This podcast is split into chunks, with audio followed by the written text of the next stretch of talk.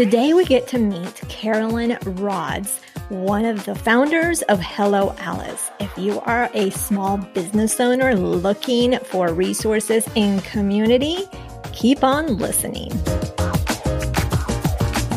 Yes, you are here. Bienvenida to the Her Dinero Matters podcast, a mixed language podcast hosted by me, Jen Hemphill, to help you become the reign of your money and love your dinero more. If you are needing some inspiration and encouragement at this very moment, you have come to the right place. Gracias por compartir este tiempo conmigo. Now let's jump in to today's dose of money confidence. ¿Qué tal? How is it going? I'm so happy to have you here today and supporting this show, listening to this show, sharing this show means the world to me. This is Jen Hemphill, your host, and today we are starting our month. I know it's the second week of May, but we are starting our month. The focus is really highlighting Latina leaders and Today, we're going to kick it off with an amazing, phenomenal Latina. So let me tell you a little bit about Carolyn Rodz. As a founder of Alice, the intelligent business advisor for entrepreneurs, she serves as an advocate for inclusive entrepreneurship. Carolyn works alongside governments, corporations, foundations, and ecosystem builders to connect women, minority, veteran, and other underrepresented entrepreneurs to the capital, resources, mentors, and partners needed to fuel their growth. She's also very active. She's a board member for the Texas A&M, Mays College of Business, a United Nations Global Accelerator delegate, a TEDx speaker. Oh my goodness, she's so amazing. I'm excited for you to meet Carolyn. In this episode, you're going to learn the impact her entrepreneurial family from Bolivia had on her career, as well as how Hello Alice can help small business owners, her top tips for small business owners, as well as the best practices or her best practices for crowdsourcing. Lista, vamos a conocer this reina of her money.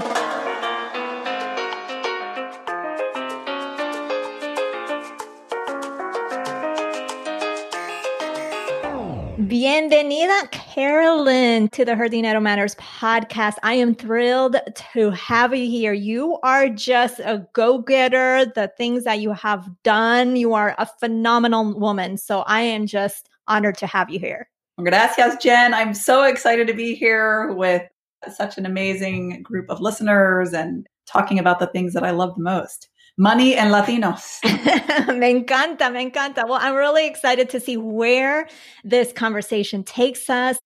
So, take us to a point in time that was pivotal to how you saw money and tell us about that. Again, it could be a memory, it could be a specific point in time in your life, something that you saw or heard, witnessed. What was that for you? There were two really big things for me, I think, that framed, frankly, both the career path I chose and the way that I look at money. My father and my grandmother were both entrepreneurs, are both very entrepreneurial. My father ran a commercial insurance company in the States, a small business that grew from the ground up. And my grandparents ran a cookie factory and bread factory in La Paz, Bolivia, where we used to spend every summer. And I remember with my grandmother, my favorite thing in the summer was to go to the factory uh, and certainly to get cookies fresh off the big machines and right out of the ovens and to see sort of the whole supply chain of how they went from being made and mixed to how they actually ended up being sold on the streets and in the stores. It was always interesting to me, I think, the power that that business brought to their family, to our whole family, in terms of it gave them the flexibility to certainly make the money that gave us a wonderful lifestyle in Bolivia, but also it really empowered all of the people around the business. It empowered the people who worked at the factory to get educations and to support their families. It empowered the people that sold the cookies out on the streets and their little kiosks.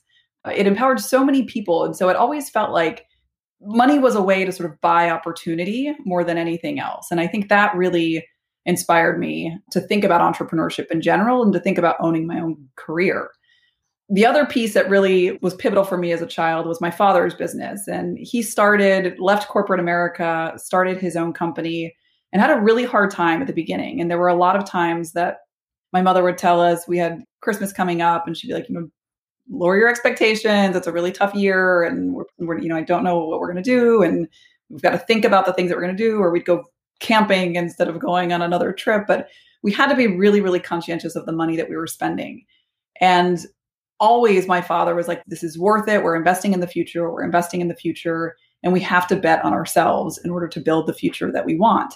And so, from both sides of that, I, I saw what the opportunity brought, but I also saw the hardship and the time that it took to get there. I think my grandparents were certainly a lot farther along in the journey my dad came from a very poor family and built everything up himself.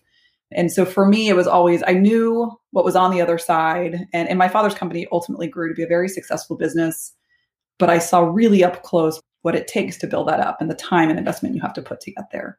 Okay, so then your grandparents' business is on your mom's side of the family, and then is your father from Bolivia too, or my father's he... American? So okay, so you're culturally very different. I was curious because that is like me. I was born in Colombia. My mom's from, and my mom's from there as well, and then my dad he's from here. I was just curious. That's very interesting, and interesting that with your grandparents in Bolivia that their journey was a little different in terms of, well, of course, you mentioned they were further along and how your father he saw as an American, because the stereotype that Latinos have of Americans is that we've got the money, that things are easy and everything. So it's interesting. Your father, the American, he was the one that had a more difficult time, right? Mm-hmm. In terms of the business, but obviously lo sacó adelante. That is awesome. And so there was no way you weren't not going to be an entrepreneur with that influence. There is just, that was innate. I always wanted the corporate life. When I was going through school, I had no desire to be an entrepreneur because I saw the hard work that it took and I saw the uncertainties that it brought. And I felt like that corner office in a big building in Manhattan felt so much more secure. And it wasn't until I went down that path. I started off in investment banking and worked there for four years at JP Morgan and it was a great experience, but I very quickly realized it wasn't the lifestyle that I wanted. I, I liked the freedom and the excitement of, of building my own company. Right. So you had a little bit of the corporate job, and then you were like, nope, I want entrepreneurship. Now you co founded Hello Alice. So, where did this inspiration come from? And why the name? Tell us about the name Hello Alice. I know the answer, but I want to hear from you. Certainly. So, Hello Alice started as the answer to what I wish I would have had when I started my first company. I left investment banking, started a business in the retail space, and after two years, ended up closing that business down. I was broke. I had credit card debt. I wasn't sure I was going to pay my mortgage. I was really just in a financial mess, to be honest, which was a really tough thing to go through from making a great salary, having good bonuses. I had great savings to having nothing. And I put so much work into that. I sold my house. I got a little bit of money out of that, paid off my debt, got a job making a third of what I was making in investment banking, and started a second company shortly thereafter. That company was much more successful. I ultimately ended up selling it, not for life changing money, but I sold it for some money and proved to myself that I could start a business and succeed at it. And as I started mentoring and helping other business owners, I saw so many of the mistakes that I'd run into the first time around that they were making. And it just frustrated me that I felt like in every career, when I was at the bank, there was such a clear career path in terms of, you know, you started as an analyst, you became an associate, you became a vice president. There was a really clear direction. And in school, all my life, there had been a very clear direction as to what was next. And when I hit entrepreneurship, there was no path. You're sort of just left out there to figure it out for yourself. And even in businesses where the path had been paved before and other people were doing it, there was still no guidance and direction. And so it reminded me so much when we were thinking about the concept behind Hello Alice, which is a community that supports entrepreneurs through their path and navigating these uncharted territories. The story of Alice in Wonderland just came kind of front and center to us that, you know, it's this uncharted world that's peppered with these rabbit holes and you can go, you know, down a ton of different turns and it's very confusing And sometimes you feel really big and sometimes you're strong and there's all these unusual things happening, but it's yours to create and it's yours to navigate. So we really saw every entrepreneur as being the embodiment of Alice. They were foregoing the status quo and they were choosing their own adventure. And what better story to equate that with than Alice in Wonderland? So Hello Alice became sort of that welcoming place for every entrepreneur. I absolutely love the name because I didn't know that that's where it came from. And when I read, I'm like, that is just so amazing and just so appropriate. And then hearing you explain a little more. I was at the time, we are also, both my business partner and I, had, our children were very young. They're now between five and nine for both of us. Mine are six and eight. We were both reading Alice in Wonderland to our children. We lived together for a while. We were building the first version of this. I moved out to California. My husband was working in Houston still. We sort of just blended our families completely in the scrappiest of entrepreneurial ways. They all became best friends, but we were reading Alice in Wonderland. And when we were naming the company, we're like, oh, this is perfect. Like it kept resonating with us. I love that. Now, for those listening, especially those that are considering entrepreneurship or maybe just started entrepreneurship and that want to know more about Hello Alice, because they have an idea what it is, but what is the primary mission of Hello Alice? It's making sure that every business owner, regardless of where you start or where you're going, that every entrepreneur has the toolkits they need to succeed. And so we use predictive learning to match business owners based on their personal profile and based on their business profile with relevant tools at every milestone. So if they're trying to hire an employee, we put them on a path that's specific to where they live because the process is different in California or New York or Idaho or Florida. And so we're making sure that you have the tools that you need, that you have the mentors and experts that are relevant to you, that you're finding local programs, grants that are relevant to you, and everything is pushed out to make it so much easier for those business owners. And the best part is it's totally free. So you just go to helloalice.com, register, and there's no cost to any of those benefits. And how can, because we're speaking to primarily Latinas, how can that Latina small business owner make the best use of Hello Alice? Because I know you mentioned grants, I know you mentioned different programs. Is it just simply signing up? I know you send the I think it's weekly, or I guess you can also decide how often you want to receive the newsletters, possibly. So, how would you suggest that you make the best use? What we really want to do is make sure that it's, again, targeted to who you are as a business owner. The experience for Latinas is really different than the experience for other demographics and groups. There are unique grants that are available to us, there are networks and programs that are available to us. There are awesome media outlets that are covering these stories that are unique to our community.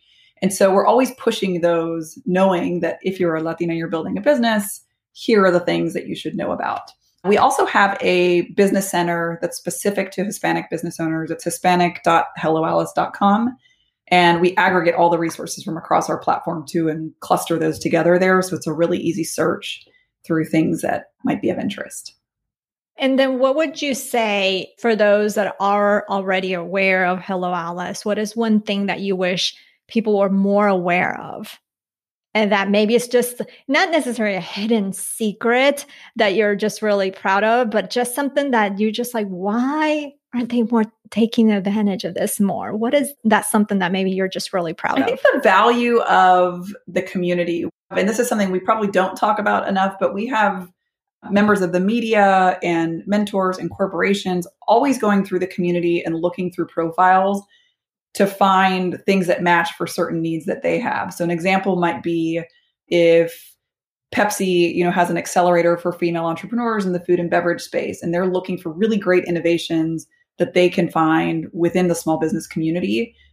They're looking on our platform. And so making sure that that profiles are updated and relevant Anytime we need a story, if you know Forbes calls and says, "Hey, we want to cover this. Who can we match to?" We go to those profiles and look for those people. And there are real humans that are searching and making those matches lots of times when they're kind of one-off needs. And so that's a huge piece of it is that we are as a team very very committed to making sure that every time an opportunity comes through we're pushing the best people and the best matches towards those opportunities and it doesn't matter how flashy your website is or whatever. It really is the story and the substance behind your business. That is good to know. That is good to know. And how would you say that? Do you feel as of now that it's just a small portion of the people that have signed up for Hello Alice that have not updated their profiles? There, yeah, there are certainly, I think people come in and they're active and they're consuming content, but they're not contributing as much as they could. And it really those contributions that sort of helps people bubble up to the top and, and get noticed on the platform. And so we have a lot of people that are very active in the community that we've been able to say, hey, you asked a question and I'm on that I'm in that community every single day reading those questions personally, as is our whole team. And so when we're hearing about these opportunities across our partnerships team and you know the group that's working like directly with a lot of these organizations, they're always connecting those dots in their heads and saying, "Oh my gosh, you have to know about this person. Someone just asked a question and I think they'd be really great." So it requires a lot of giving to I think to really extract everything from the platform that that you can.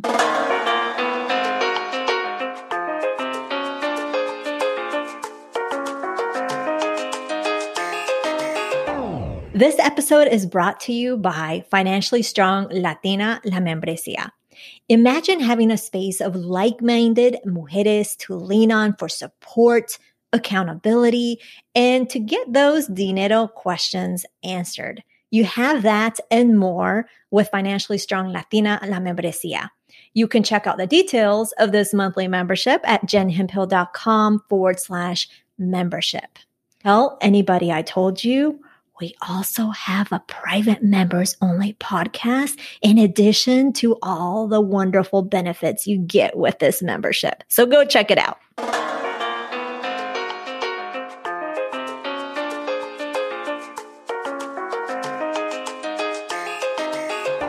And then during this time, especially during the pandemic, because that's when I've learned about you during this pandemic. What have you learned in within the community, or what has been asked about the Latinx women business owners that maybe you were surprised, or maybe you weren't so surprised about that? What I love about Latinas is that they are so scrappy and so optimistic. I think what we have seen from a lot of our data as well is showing the incredible optimism of small business owners in general. But Latinas don't complain. They pick up and they move forward and they find solutions to things. And there's just an energy and a collaboration among the community that is so strong. So I've been doing a lot, certainly during Hispanic Heritage Month, really specifically with the Latina community. But throughout the year, it's something that I'm personally very passionate about being part of this community I think there's an energy that is just unmatched among Latinas that gives me so much excitement about the future because I think it's an underappreciated, I think, often group. Before we jump into today's content, keep your ears peeled for a unique reveal I'll be sharing midway through the show. It's something special just for you. But we sing our praises a lot to each other, and there's a lot of Latina pride that's so prevalent and I think it's just now starting to get outside and to really be pushed outside of our own world. And so that's something I'm very excited about the year to come because I think there's going to be a lot more momentum there. I hear that. And I definitely agree with what you're saying about Latinas because uh, most recently I was teaching a workshop series for Latinos who are small business owners. And this is obviously amongst the pandemic. They're just getting started, or basically, this program is helping them create the business plan. And I came in to teach them about finances and all that. And like you said, the optimism. I mean, this, we're in the middle of pandemic. I don't think if I were in business now, I don't know if I would be starting a business at this point, right? And so just the sheer fact that some of them are like pressing ahead, they're not letting this stop them. They're going to press ahead because this is something maybe their dreams or their vision. So I definitely see that. And I'm curious to know now, I, we've been in this pandemic for way too long, but we're going to be here for a bit, unfortunately. I'm sure that has shifted a little bit of your goals or maybe your vision for Hello Alice. Tell us about like what are you foreseeing in terms of what you want to add on or your goals with Hello Alice in this next year? Interestingly, the pandemic certainly turned our world upside down like it did to many business owners.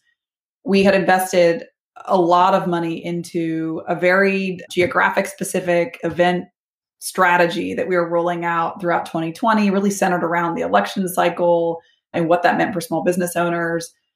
Obviously, everything got scrapped and kind of thrown aside. Nobody cared about the election until right before. Uh, these are much more focused on other things, just survival mode. But what it taught us was that the issues that we've been tackling since the beginning, we, we took a step back and said, all right, what are we here to solve for? And it was all about for us making sure that there was an equitable opportunity to build a small business that was successful. And we felt like that wasn't necessarily the case in a lot of areas. It wasn't the case when it came to funding. It wasn't the case when it came to access to mentorship or access to talent. It wasn't the case when it came to access to the media. And so all of these areas that we'd identified that sparked the idea for Hello Alice in the first place only became more prevalent and brought more attention to them. So in that sense, everybody kind of looked at it and it's funny. I hear from so many people, they're like, oh, you're so lucky. You're just in the right place at the right time at this intersection of small business and diversity. And I'm like, I guess we're in the right place at the right time, but we've been here since 2014. Like we've been working on this for a very long time.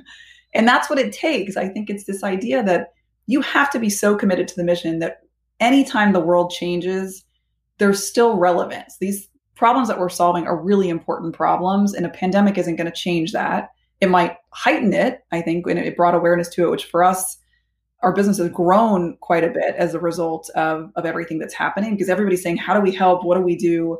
And we're a portal for that support. But it, for anything, whether it's natural disasters, whether it's whatever, we always keep a really strong handle on our mission of supporting business owners. And so if a hurricane comes, we're there in those communities figuring out how do we help the business owners that were impacted. Pandemic is no different a booming economy is no different because we want to make sure look there's a ton of money there's a ton of funds and resources. How do we channel those to the right companies? And so i think that's the big takeaway for me during all of this was your north star is really important and don't ever lose sight of it. And you're going to pivot the way you communicate around it or the way you market around it or the way you're tackling the problems that you're trying to overcome but you should never have to change the mission that you're trying to achieve. Agree. That is definitely powerful. And with the services that you offer, there, there's opportunities for grants and so forth. Are there, I'm not sure if you can speak, I'm thinking you can. What would you say are the best practices for crowdfunding? So, this is a question that came in from a listener that obviously is interested in crowdfunding. What would you say are some of the best practices? I love crowdfunding because I think it proves two things. It proves is there a market for your product? Is there interest for it? And then two, it proves are people actually willing to pay for it? Because it's one thing to say, oh, this is a great product. And all your friends always tell you, this is wonderful. And what a great idea. But are they actually willing to put money on the table to make a purchase? And so before you invest anything in terms of building out prototypes and having the product ready and going to market, you get to test and find that traction. If it's a flop, it can be a flop certainly for a lot of reasons, but it's a really low cost way to figure out if there's a fit there. The other thing that I love about it is that it brings a lot of attention from investors and from the media. They're always, again, looking through those sites and trying to find interesting stories. And so, really being thoughtful about how you're building the campaign and getting creative around doing something outside of the box because there are thousands of products and services that are being floated through those platforms you have to stand out. One of the interesting stats around crowdfunding is that it's less than 10% of funding that typically comes from friends and family in your existing network. So, so many times people think they're going to rely on their own networks to fund a lot of that. And they send out emails and they're asking people to post. And that's all well and good. But that's going to be such a tiny percentage that you have to think about how am I going to push this digitally? How am I going to build some excitement around this? With the press or with influencers or with others, or do something so wacky and wild during that campaign that people can't help but notice and share. That is good stuff. And I'm sure for those that are interested in crowdfunding or wanting to learn more, they can also just sign in, and talk to community members because maybe some community members have also some thoughts and ideas on that and just the, the collaboration in there. Now, I'm curious too, in perspective of the, of the Latinx businesses, do you, I don't know if you have any data at your reach of the number of Latinx businesses that you have assisted? We have It is almost a third of our community that identify as Latinx. So we have a very strong Latinx community. They're very active on the platform. They're always sharing resources as well. And so it's a huge group. It's one of the fastest growing groups of entrepreneurs. And so we're always looking for new resources to bring to them and new programs.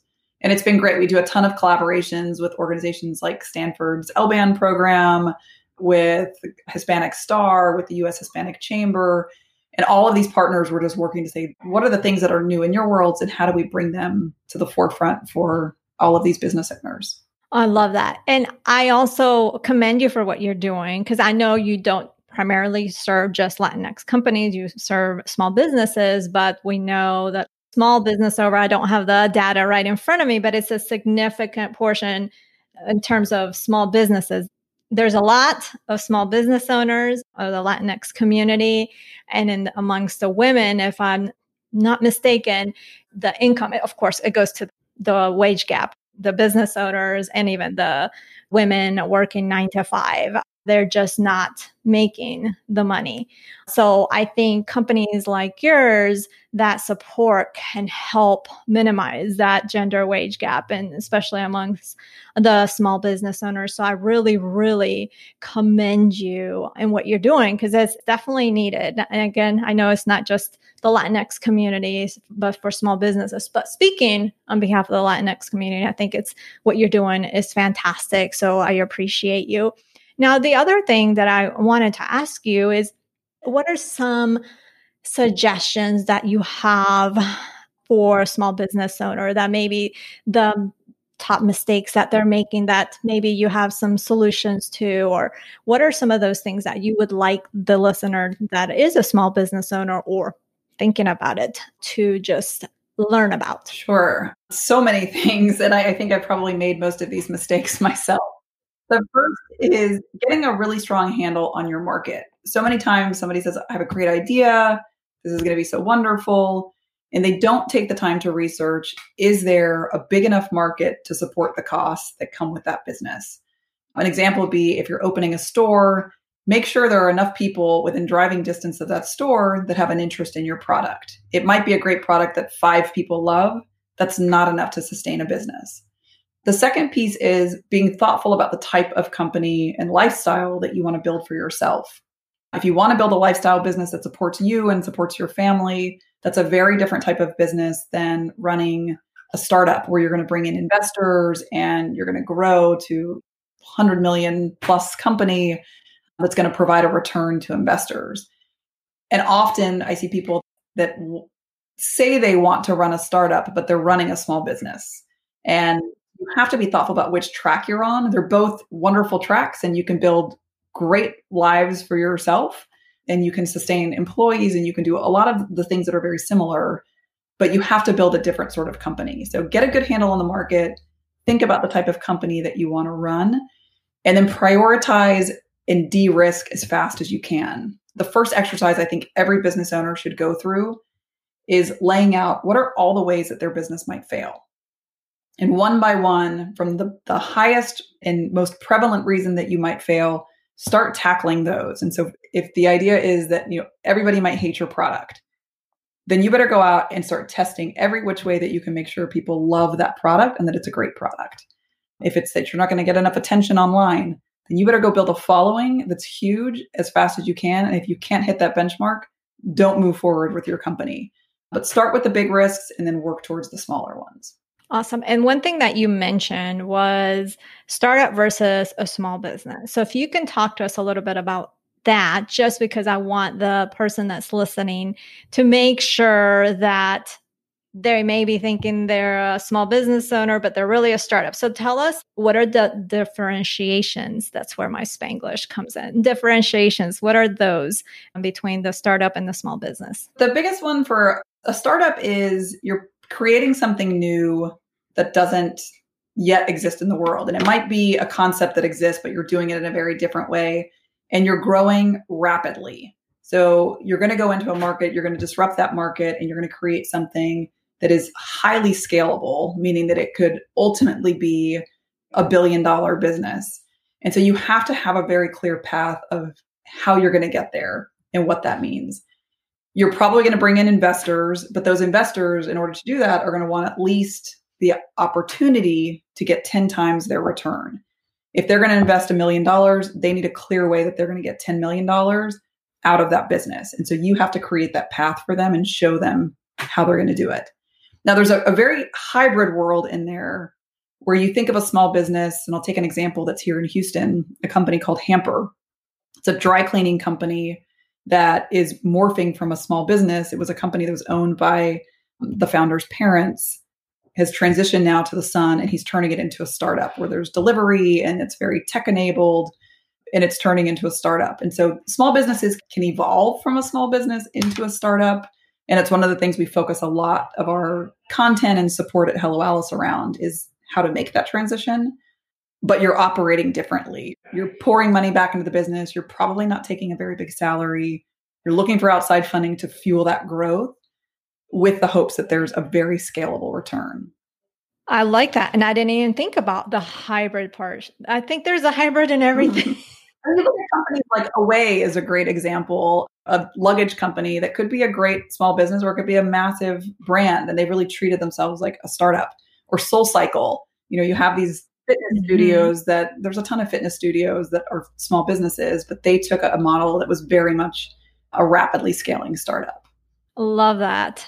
Well, Carolyn, I have learned so much. And I really, as I mentioned, I appreciate everything that you all do at Hello Alice because like I said, and like you said, it was something that you wish you had when you started. So I think you're doing a lot of great work. So please keep doing that. And you as a Latina, thank you so much for your leadership for us Latinas and the Latinx community. So thank you so much for everything that you're doing. And thank you for spending some time with us today. Well, thank you. Thank you for having me. And thank you for bringing more attention to the amazing Latinas out there. We've got to stick together. And I think we'll do amazing things together. Absolutely.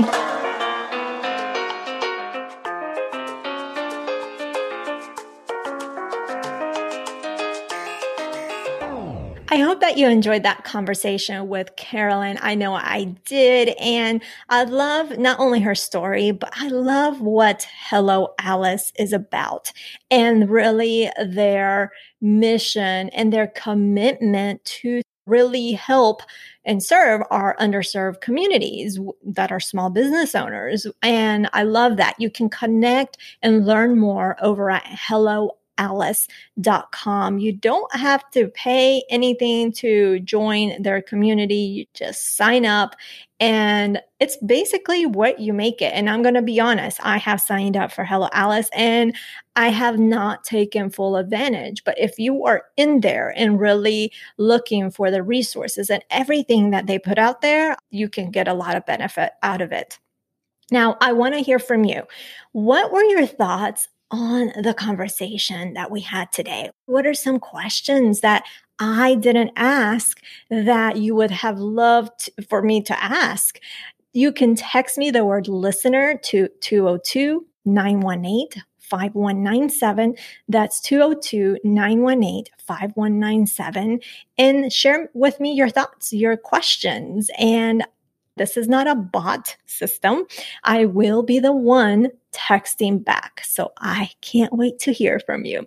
Now, if you aren't already following us on the podcast platform you listen to, go ahead and hit the follow button. It could be a follow button, it could be a plus button, whatever that is for you on your podcast platform. Go ahead and do so because once you do, you automatically get those updates when we release a new episode. And we definitely do it every Thursday, but sometimes we have bonus episodes. And if you don't hit that follow button, you're not going to know about it unless you decide to go to the podcast and listen to. So it's really good to just hit the follow button.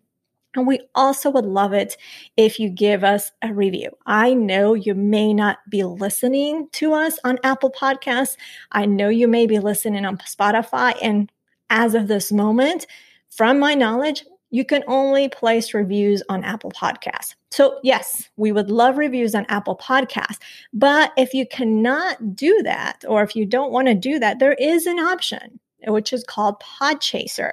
And you can go to jenhemphill.com forward slash Podchaser. Yes, you have to create an account. It's free and you can review this podcast and other podcasts while you're at it. Give us podcasters some love.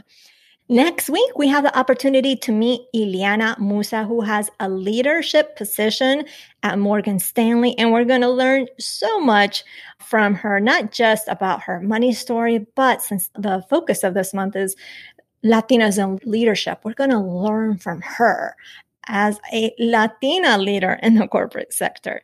So that is it. Eso es todo. Thank you so much for taking time to listen to the show and to support the show, you can check out the show notes at jenhemphill.com forward slash 265.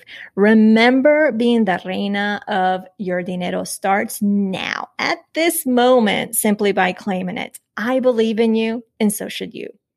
If you love this podcast, love this episode, I would love it if you would share it with someone you care about because you never know what exactly that person is going through. And the simple act of sharing can change the direction of their financial life for the better.